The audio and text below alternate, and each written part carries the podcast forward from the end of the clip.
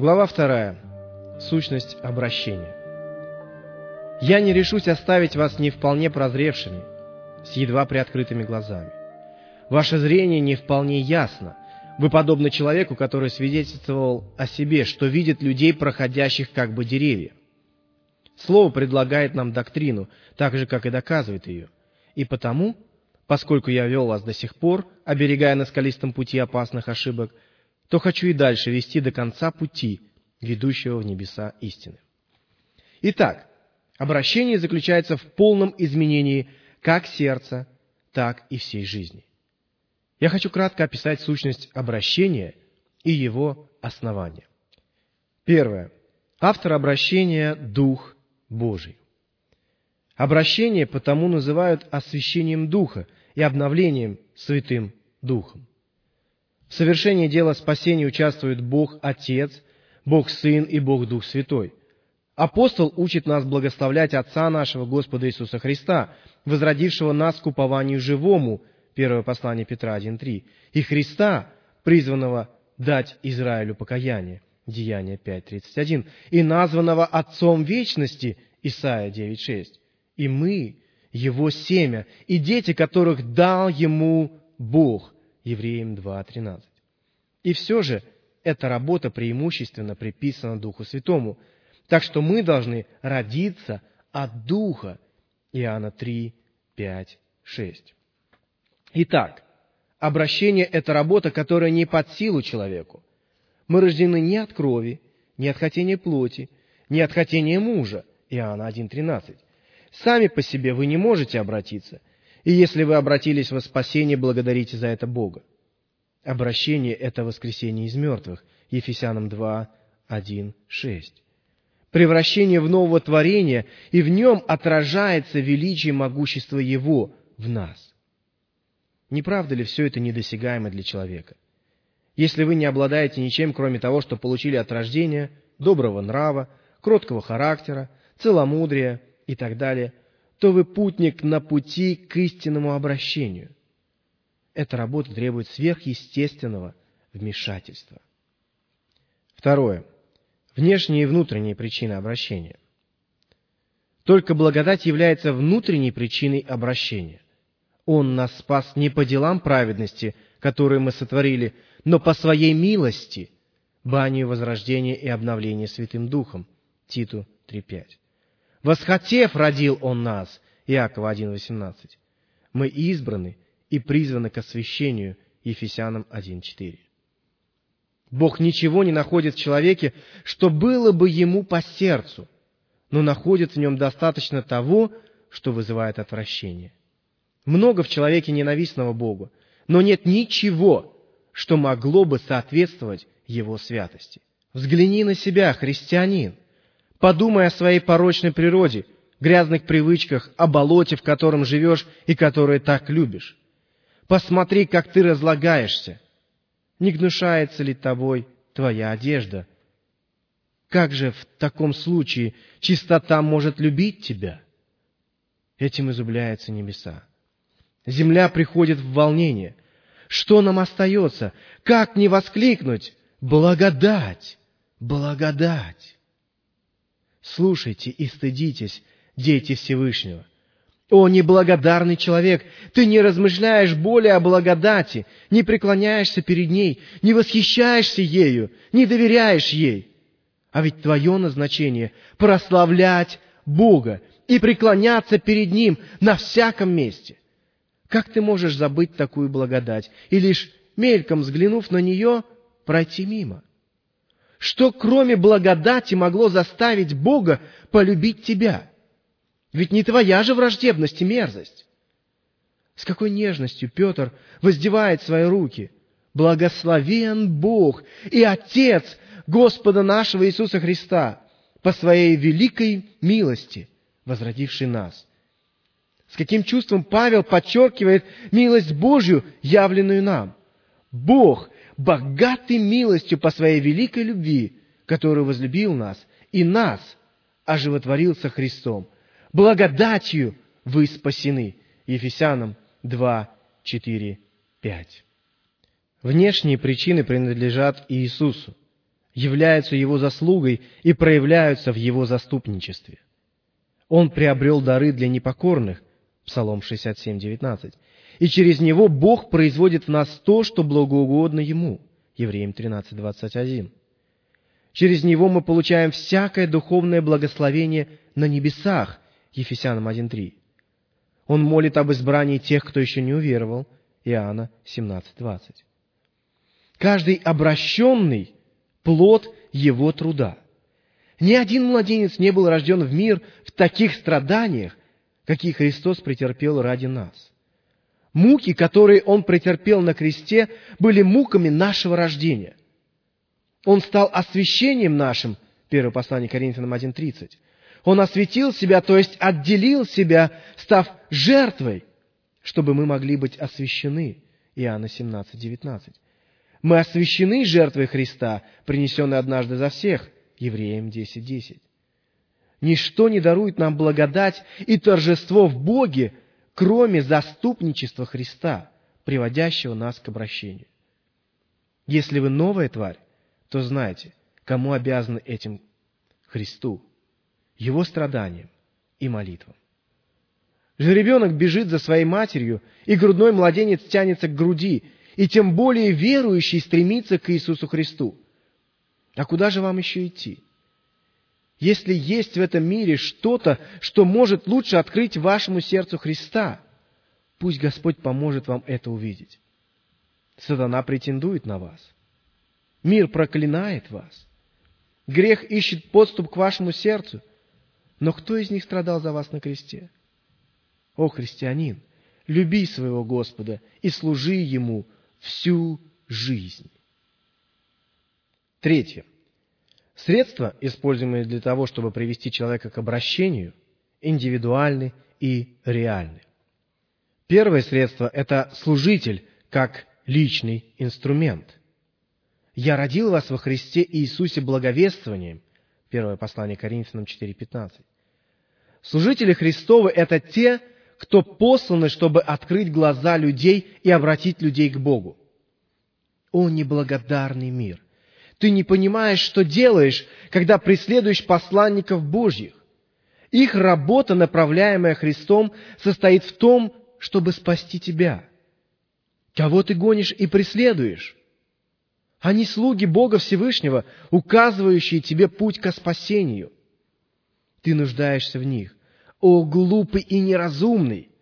О, сыны неблагодарные, против кого вы восстаете! Они служат инструментом, используемым Богом для обращения и спасения грешников. Вы оскорбляете целителей и выбрасываете пилотов за борт самолета. Отче, прости им, ибо не знают, что делают. Второе средство – это Слово, как реальный инструмент – мы рождены словом истины. Именно оно просвещает очи, укрепляет душу, вразумляет нас ко спасению. Оно есть нетленное семя, от которого мы возрождены. А мы-то ли вы? А мы-то словом. Освящены ли через истину? Оно производит веру и возрождает нас. О, святые! Как же вы должны любить Слово, приведшее вас ко спасению? Вы, прочувствовавшие его обновляющую силу. Используйте его, пока вы живы. Всегда благодарите за него. Обвяжите его вокруг шеи, напишите его на ваших руках, слагайте его в вашем сердце. Позвольте ему вести вас, когда вы идете. Позвольте ему охранять вас, когда спите. Проснувшись, позвольте ему говорить с вами. Воскликните с псалмопевцем. «Вовек не забуду повелений твоих, ибо имя ты оживляешь меня. Псалом 118, 93. Необращенные, читайте Слово с усердием, стремитесь туда, где оно проповедуется, молитесь, чтобы на вас сошел Дух Слова Божия. Поднимаясь с колен, идите на служение, и, вернувшись со служения, падайте на колени. Проповедь не будет иметь силы, если не оросить ее молитвой и слезами, не покрыть размышлением. Четвертое. Последний этап или конец обращения – покаяние во славу Божию. Мы избраны ко спасению через освящение. 2 Фессалоникийцам 2.13. призваны, чтобы быть прославленными, Римлянам 8.30, но еще более для того, чтобы был прославлен Бог, Исайя 60.21, чтобы возвещать Его совершенство, Первое послание Петра 2.9, и приносить плод во всяком добром деле, Колоссянам 1.10. Христианин, не забывай, к чему ты призван. Пусть горит твой светильник, пусть светит твой свет, пусть будут добрыми, обильными и своевременными твои плоды. Псалом 1.3. Предайте все ваши замыслы в руки Божьи, чтобы Он был прославлен в вас. Филиппийцам 1.20. Пятое. Предмет обращения – избранный Богом грешник. Его тело и разум, его сила – он весь целиком. Кого Бог предопределил, тех и призвал, римлянам 8.30. Никто не приходит ко Христу по своему замыслу, никто не приходит ко Христу сам по себе, но мы, как Его овцы, которых Отец дал Ему. Иоанна 6, 37, 44. Действительный призыв всегда идет рука об руку с предвечным избранием. 2 Петра 1, 10.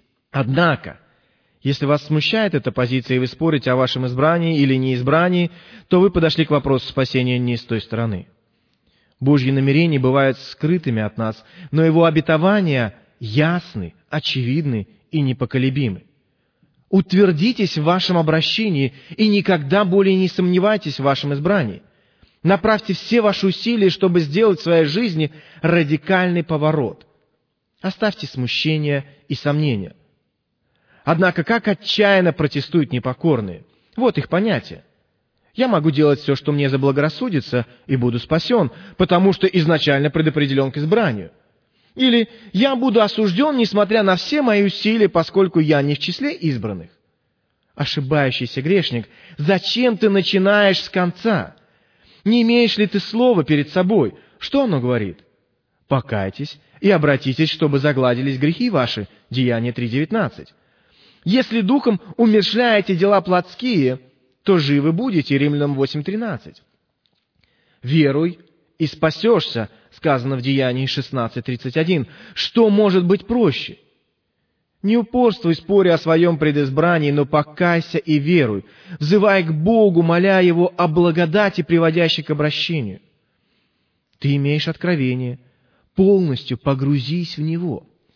Некто сказал, если кто не питается простой пищей слова, тот подавится костями. Каковы мы ни были бы намерения Божьи, я уверен, что они истины. Каковыми ни были бы постановления небес, я уверен, что покаявшись и уверовав, буду спасен. И если я не покаюсь, буду осужден. Зачем идти скалистым путем, когда тебе предлагается равнина? Изменения, которые происходят при обращении, распространяются на всего человека целиком. Плотский человек может иметь только лоскутки морали, но вся его одежда никогда не может быть хороша. Обращение – это не ремонт старого дома. Оно сносит старое и возводит новое здание. Это не нашивание заплаты святости. При истинном обращении святость становится основной нитью или конвой теории, практики и силы. Искренний христианин от основания до крыши представляет собой совершенно новый материал.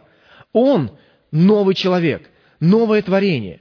Древнее прошло, теперь все новое сказано во втором послании Коринфянам, 5 главе 17 стихе. Обращение совершается в глубине сердца. Оно приводит нового человека в новый мир – оно распространяется на всего человека, на его сознание, тело, на его мотивы, на всю его жизнь. Во-первых, рассмотрим изменение сознания. Обращение изменяет суждение так, что Бог и Его слова вытесняют все плотское и мирское, все плотские и мирские интересы. Оно открывает глаза сознания и срывает покрывало безразличия, обращая человека от тьмы к свету. Человек ранее не видевший опасности своего положения, теперь осознает, что потерян и навеки погиб. Деяние 2.37. Он ожидает обновления посредством силы и благодати. некогда не видевший всей пагубности греха, теперь начинает осознавать, что грех является родоначальником всего зла. Человек начинает видеть всю бессмысленность, неправедность, разрушительную силу и нечистоту греха. Теперь он боится греха, ненавидит его, убегает от него и даже ненавидит себя за свой грех. Как написано в Римлянам 7.15, Иова 13.6 и Иезекииль 36.31. И если прежде он видел свой грех маленьким и незначительным, не ощущал потребности в исповедании, то теперь видит черствость своего сердца и глубокую испорченность всей своей натуры. Он взывает Господу, «Нечист, нечист! Господи, окропи меня и сопом, и буду чист! Сердце чистое сотвори во мне!» Он осознает всю свою нечистоту и испорченность, понимает, что похож на худое дерево, не могущее принести добрый плод, как написано в Псалме 59 и Матфея 7 главе 17-18 стихе. Он пишет нечисто на всех своих делах, усилиях, на самом себе. Он обнаруживает в себе нечистоту там, где раньше о ней не подозревал. Видит в своем сердце богохульство, прелюбодеяние, убийства, которых раньше не замечал. До сих пор его ничто не привлекало во Христе. Он не видел красоты, которую предлагает Христос. Но теперь он нашел сокрытые сокровища и продаст все, чтобы купить то поле, где сокрыта жемчужина. Христос — это та жемчужина, которую он искал. Теперь в новом свете этот человек имеет новое сознание, иные подходы, не похожие на те, что были прежде. Теперь Бог стал для него всем. Ни на небе, ни на земле нет для него никого подобного Богу. Он предпочитает Господа всему миру. Господь благословение жизни. Свет Его завета для него дороже, чем хлеб, вино, масло и все то, к чему он стремился раньше, к чему было привязано его сердце. Лицемер может прийти к заключению, что, в общем-то, Бог – источник всякого добра. На самом деле некоторые из язычников, оказавшись более мудрыми, приткнулись об это. Но ни один лицемер не дошел достаточно далеко, чтобы взглянуть на Бога, как на самое желаемое добро для себя, и благодаря этому найти в нем свое оправдание. Послушайте, как звучит голос обращенного. «Господь, часть моя, — говорит душа моя, Плач Еремии 3.24. «Кто мне на небе? И с тобою ничего не хочу на земле. Бог твердыня сердца моего и часть моя вовек». Псалом 72, стихи 25-26. Обращение также изменяет направление желаний от начала до конца. Направления желаний могут меняться. Теперь человек имеет новые цели и намерения. Теперь Бог для него превыше всего. Все намерения и желания этого мира – ничто, поскольку Христос может быть возвеличен в нем. Никакие блага этого мира не дают человеку столько счастья, сколько дает ему возможность служить Христу, прославлять Его. Его цель – возвеличить имя Иисуса в этом мире. Читатель, спроси себя, происходит ли это в твоей жизни – Остановись на некоторое время и испытай свое сердце. Обращение также меняет выбор решений, принимаемых человеком. Человек выбирает теперь Бога и Его благословение, Христа и Его святость, как средство, приводящее к Богу. Он выбирает Христа своим Господом. Он не просто выброшен ко Христу штормовой волной и хватается за Него, как утопающий за соломинку, но приходит ко Христу по своему желанию – он делает свой выбор не в припадке страха или ужаса, не под угрозой смерти, не как умирающий грешник, готовый на все, чтобы избежать ада. Он осмысленно избирает Христа и предпочитает Его всем благам мира, которые он только мог бы насладиться. Филиппийцам 1.23. Он избирает святость и делает это не из-за необходимости, а потому что возлюбил ее. «Я повеление Твои избрал», написано в Псалме 118, в 173 стихе. Божьи заповеди не узы для него, а прекрасное наследие и наследие вечное. Они не тяжкая ноша для него, но благословение. Они не связывают его, но радуют его сердце. Как написано в 1 Иоанна 5.3, Псалме 118, стихах 14, 16 и 47. Христово иго он взял на себя, а не просто держит его. Он выбирает святость не как горькое лекарство, которое человек принимает иногда с отвращением для того только, чтобы не умереть, но как голодный принимает любимую пищу. Для него нет лучше времени, чем то, которое он проводит наедине, упражняясь в святости. Это его пища и основы желания его глаз и радость его сердца. Подумайте, являетесь ли вы таким человеком? Ваше счастье, если это так, но всецело ли вы отдаетесь вашему поиску? Также мы видим, что обращение изменяет наклонности и привязанности. Теперь в жизни обращенного человека все идет по новому руслу. Иордан снова в движении, но вода течет в противоположную сторону. Христос – его надежда. И эту надежду он получает как награду. Его глаза там, где его сердце. Свое содержимое он выбросил за борт корабля, как выбрасывается все, что можно с тонущего судна при шторме, чтобы уберечь самое драгоценное. Самой большой ценностью для него является не золото, но благодать Божья. Он жаждет ее и ищет ее, как серебро, раскапывает ее, как спрятанное сокровище. Он стремится стать человеком скорее милостивым, чем великим. Для него лучше быть самым святым человеком на земле, чем самым ученым, самым знаменитым или преуспевающим. Пока он был плотским, он говорил, «О, если бы я был уважаемым, купался в удовольствиях и богатстве, если бы мои долги были уплачены, я и моя семья были бы обеспечены. Я был бы самым счастливым человеком в мире. Но теперь тон изменен. «О, — говорит обращенный, — если бы все нечистое во мне было побеждено, если бы моя жизнь в преизбытке была наполнена благодатью и общением с Богом, пусть я даже был бы беден и презираем, все равно я считал бы себя благословенным сполна. Читатель, Говорит ли так твоя душа? Изменились ли причины для радости? Он радуется заповедям Божьим, как самому большому богатству. Он восхищается законами Господа, которые едва вкусил. Самая большая для него радость – размышлять о Христе, наслаждаться общением с Ним, видеть успех детей Божьих. Его заботы сконцентрированы теперь на другом – Раньше он находился в мире и своей душе уделял мизерное количество времени, считая, что этого достаточно. Теперь он взывает, что мне делать, чтобы спастись? Его самая большая забота — спасти свою душу. О, как он будет благодарен вам, если вы избавите его от бремени сомнений относительно спасения его души. Он теперь боится больше греха, чем страданий.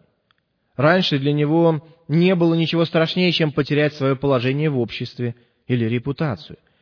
Не было ничего страшнее, чем боль, нищета или бесчестие. Теперь самое главное для него – не оскорбить Бога и не сделать чего-то неугодного Ему. Все остальное для него ничтожно. Теперь он идет осмотрительно и осторожно, чтобы не попасться в опасную ловушку. Он осматривается по сторонам, своим сердцем он оценивает все увиденное – он часто поворачивает голову, чтобы не позволить греху неожиданно напасть сзади. Мысль, что можно потерять расположение Господа, заставляет трепетать его сердце.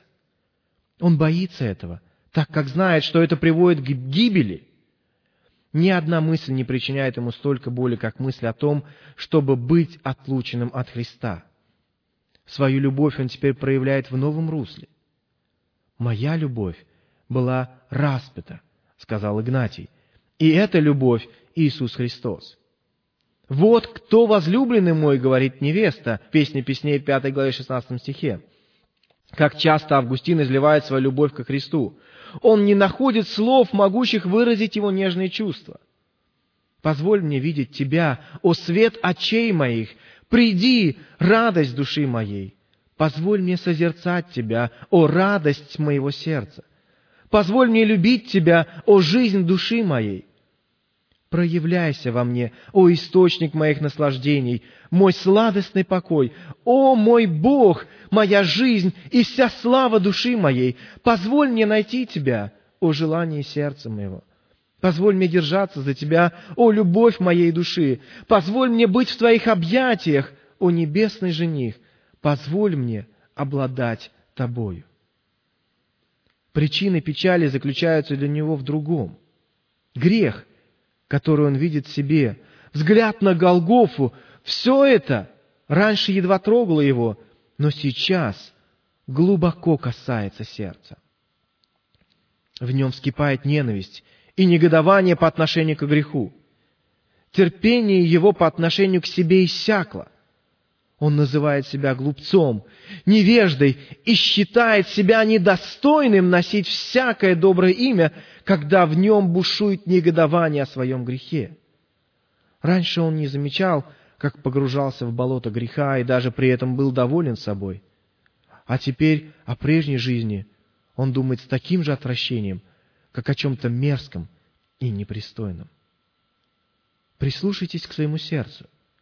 Определите, какие чувства преобладают в нем, на что они направлены. На суету повседневных забот или на ваши отношения со Христом?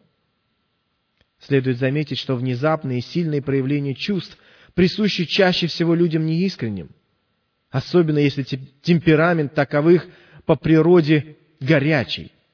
И наоборот, посвящение себя, не базирующееся на чувствах, чаще всего происходит у людей с более спокойным, холодным и медлительным темпераментом. Вопрос в том, является ли привязанности и воля местом, отведенным Богу. Занимает ли Бог первое место среди всех ваших привязанностей и подчинена ли Ему ваша воля? Если это так, то ваши чувства следуют за вашей верой и принятыми вашими решениями, не руководят ими если даже чувства и не такие яркие и сильные, как этого вам хотелось бы. Не сомневайтесь, что в вас произошли перемены к спасению. Во-вторых, давайте посмотрим на изменения в членах тела. То, что раньше было орудием греха, теперь стало святым храмом живого Христа. Человек, который раньше к своему телу относился легкомысленно, теперь посвящает свой сосуд Господу и содержит его в святости – чистоте, в воздержании, непорочности и целомудрии. Глаза, некогда блуждающие, распутные, надменные и алчные, теперь получили новое назначение. Они оплакивают грех, созерцают Бога в Его делах, читают Его Слово или ищут возможность проявить кому-либо милость и послужить этим Богу. Уши, которые некогда слушали нашептывание сатаны, получали удовольствие, слушая грязные пустые разговоры или анекдоты, теперь стали порогом Христова жилища и открылись к Его наставлениям. Как говорится в Писании, «Говори, Господи, ибо слышит раб Твой». В первой книге Царств, 3 главе, 10 стихе. Он ждет Его слов, как дождя. Для Него они ценнее насущного хлеба, они слаще меда и капель сота, как сказано в Псалме 18, в 11 стихе. Голова, которая раньше была занята плохими помыслами, теперь наполнена тем, чтобы познавать волю Божию. Человек занимает свою голову не мыслями о наживе, но тем, как выполнить свой долг. Он занят мыслями и заботами, как угодить Богу и уклониться от греха. Его сердце, которое было загрязненным хранилищем вожделения и похоти, теперь стало алтарем для воскурения Фимиама – где постоянно поддерживается огонь божественной любви, откуда исходит ежедневные приношения молитв и прославления, сладкое благоухание благочестивых желаний, молитвы и восклицания хвалы оттуда постоянно восходят к Богу. Его род стал кладезем жизни, его язык, как отборное серебро. Теперь его слово приправлено солью благодати – и лишено гнили и разложений, как сказано в послании к Колоссянам 4.6. Он очищен от грязных разговоров, от брани, сквернословия, ругани, клеветы, лжи, которые были присущи ему раньше. так как язык его был воспаляем от гиены, как сказано в Иакова 3 главе 6 стихе. Гортань, источавшая скверну, теперь источает сладкое дыхание молитвы и благочестивых речей. Человек теперь говорит другим языком, языком Ханаана. И нет ничего для него более приятного и важного, чем говорить об Иисусе Христе, о Боге. Его уста источают мудрость. Его язык стал серебряной трубой, прославляющей Создателя, и служит лучшим орудием для прославления. А теперь посмотрите, как печально обстоят дела с лицемером. Возможно, он говорит как ангел, но его глаза алчны, и в руках наживо, добытое нечестным путем. Его руки чисты, но сердце наполнено гнилью, похотью, злостью, раскалено вожделением, и гордость переливается через края. Примером тому может служить Навуходоносор. У него было сердце золотое, великое дело знания, но стопы глиняные. Его привязанности были нечисты, его ум был занят суетными мыслями. В своей жизни он руководствовался чувствами и вел плотский образ жизни. Работа над этим человеком не была доведена до конца. В-третьих, давайте посмотрим, как изменяется жизнь и практика. Человек выбирает новый курс. Все его помышления о небе, как написано в послании к филиппийцам 3.20. Как только Христос призвал его посредством своей живой благодати, он сразу стал его последователем. Когда Бог дал ему новое сердце и вложил свой закон в его разум, он начал жить по его уставам и держаться его заповедей. Хотя грех может еще докучать ему, как назойливый и непрошенный гость, но он уже не будет доминировать над ним. У обращенного есть плоды святости. И хотя в жизни еще появляются пятна греха, моделью для него уже служит жизнь Иисуса и Христов закон. Он искренне желает исполнять все Божьи заповеди. Его мучит совесть, когда он не выполняет даже незначительную обязанность, или же малейший грех закрадывается в его сердце – он очень слаб и ничего не может поделать с этим, хотя и пытается. Когда малейший грех проникает в его жизнь, на душе тяжело. Это как пылинка в глазу. Она маленькая сама по себе, но причиняет много беспокойства. О, человек, читая эти строки, останавливаешься ли ты, чтобы испытать свое сердце? Искренне обращенный – это не тот, кто ведет себя по-разному дома и в церкви. Это не тот, кто святой на своих коленях и в то же время жулик и мошенник в магазине. Это не тот, кто дает десятину смяты и руты, но пренебрегает милостью и законами Божьими и не считает исполнение заповедей важным делом. Он не кичится своей святостью, пренебрегая при этом нравственностью. Но он отвращается от всех своих грехов и держится всех постановлений Божьих. Хотя он и не может быть совершенным, но его желание и стремление не нарушить ни одно из постановлений Божьих глубоки и искренни. Теперь, став на путь спасения, он во свете слова посвящает себя молитве, простирает свои руки и стремится утолить голод своей души. Он искупает грехи своей правдой и беззакония милосердием к бедным. Совесть его добрая, потому что во всем он желает вести себя честно – стремится не оскорблять ни Бога, ни людей. И снова вы можете найти лицемеров, необоснованно относящих себя к хорошим христианам. Они лицеприятствуют в делах закона, как написано в Малахии 2.9, полагают в основу своей религии дешевые обряды и соблюдение легких правил, но не доводят свое дело до конца. Они как полусырой недопеченный пирог. Возможно, они точны в своих словах, пунктуальны в делах, но они не упражняются в святости. Они не видят надобности испытывать свое сердце и познавать, что руководит ими. Им чуждо это. Вы можете постоянно видеть их в церкви, но пойдите за ними в их семьи, и вы обнаружите, что они ведут мирской образ жизни. Или если у них и есть семейные обязанности, приглядитесь, и вы увидите, что они мало беспокоятся об их выполнении. Возможно, они выглядят весьма религиозными. Но их язык не обуздан, и вся их религиозность тщетна, как написано в послании Иакова 1.26. Они могут уединяться для молитвы, молиться вместе с семьей, но проследите за ними, как они идут в магазин. Вы обнаружите, как проявляются их привычки лгать и какие изощренные уловки они используют для обмана. Эти лицемеры не познали, в чем суть послушания.